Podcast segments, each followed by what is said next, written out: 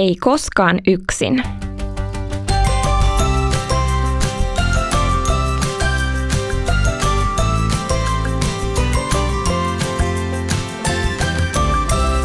Donkkipodi.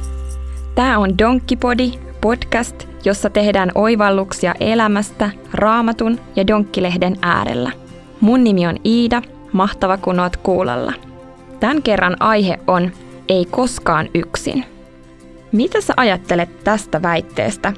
Pelko menee puoliksi, kun sen saa kohdata jonkun toisen kanssa. Elämässä tulee aina silloin tällöin vastaan ikäviä asioita. Jotkut niistä voi olla ihan omaakin syytä. Esimerkiksi jos menee nukkumaan liian myöhään, seuraavana päivänä voi olla kurja olo. Mutta on myös ikävyyksiä, joihin ei voi itse vaikuttaa.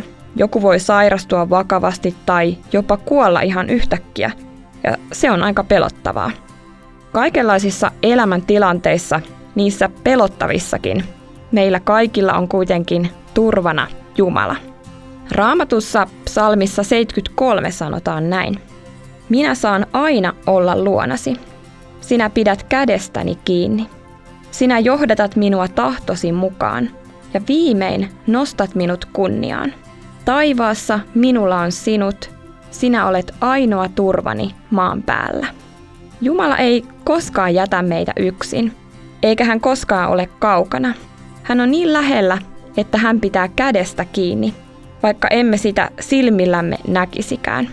Itse asiassa hän pitää meitä kädestä kuolemankin hetkellä ja kantaa meidät kuoleman rajan yli. Niille, jotka uskoo Jeesukseen, kuolema onkin portti, josta päästään taivaan kotiin Jumalan luokse. Voimme kokea Jumalan antamaa turvaa myös toisten ihmisten kautta.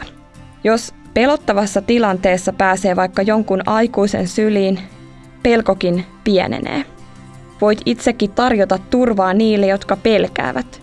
Jos joku pelkää kovasti, hänelle voi sanoa jotain rohkaisevaa ja ottaa vaikka ihan konkreettisesti kädestä kiinni.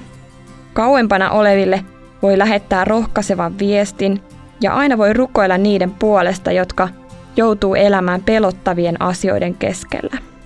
Jumala tietää parhaiten millaista turvaa ja rohkaisua kukin tarvitsee. Rukoillaan. Kiitos Jeesus, että pidät minua kädestä kiinni silloin kun pelottaa. Aamen. Ja sitten kysymys sulle, kuka on auttanut sinua silloin kun olet pelännyt jotain?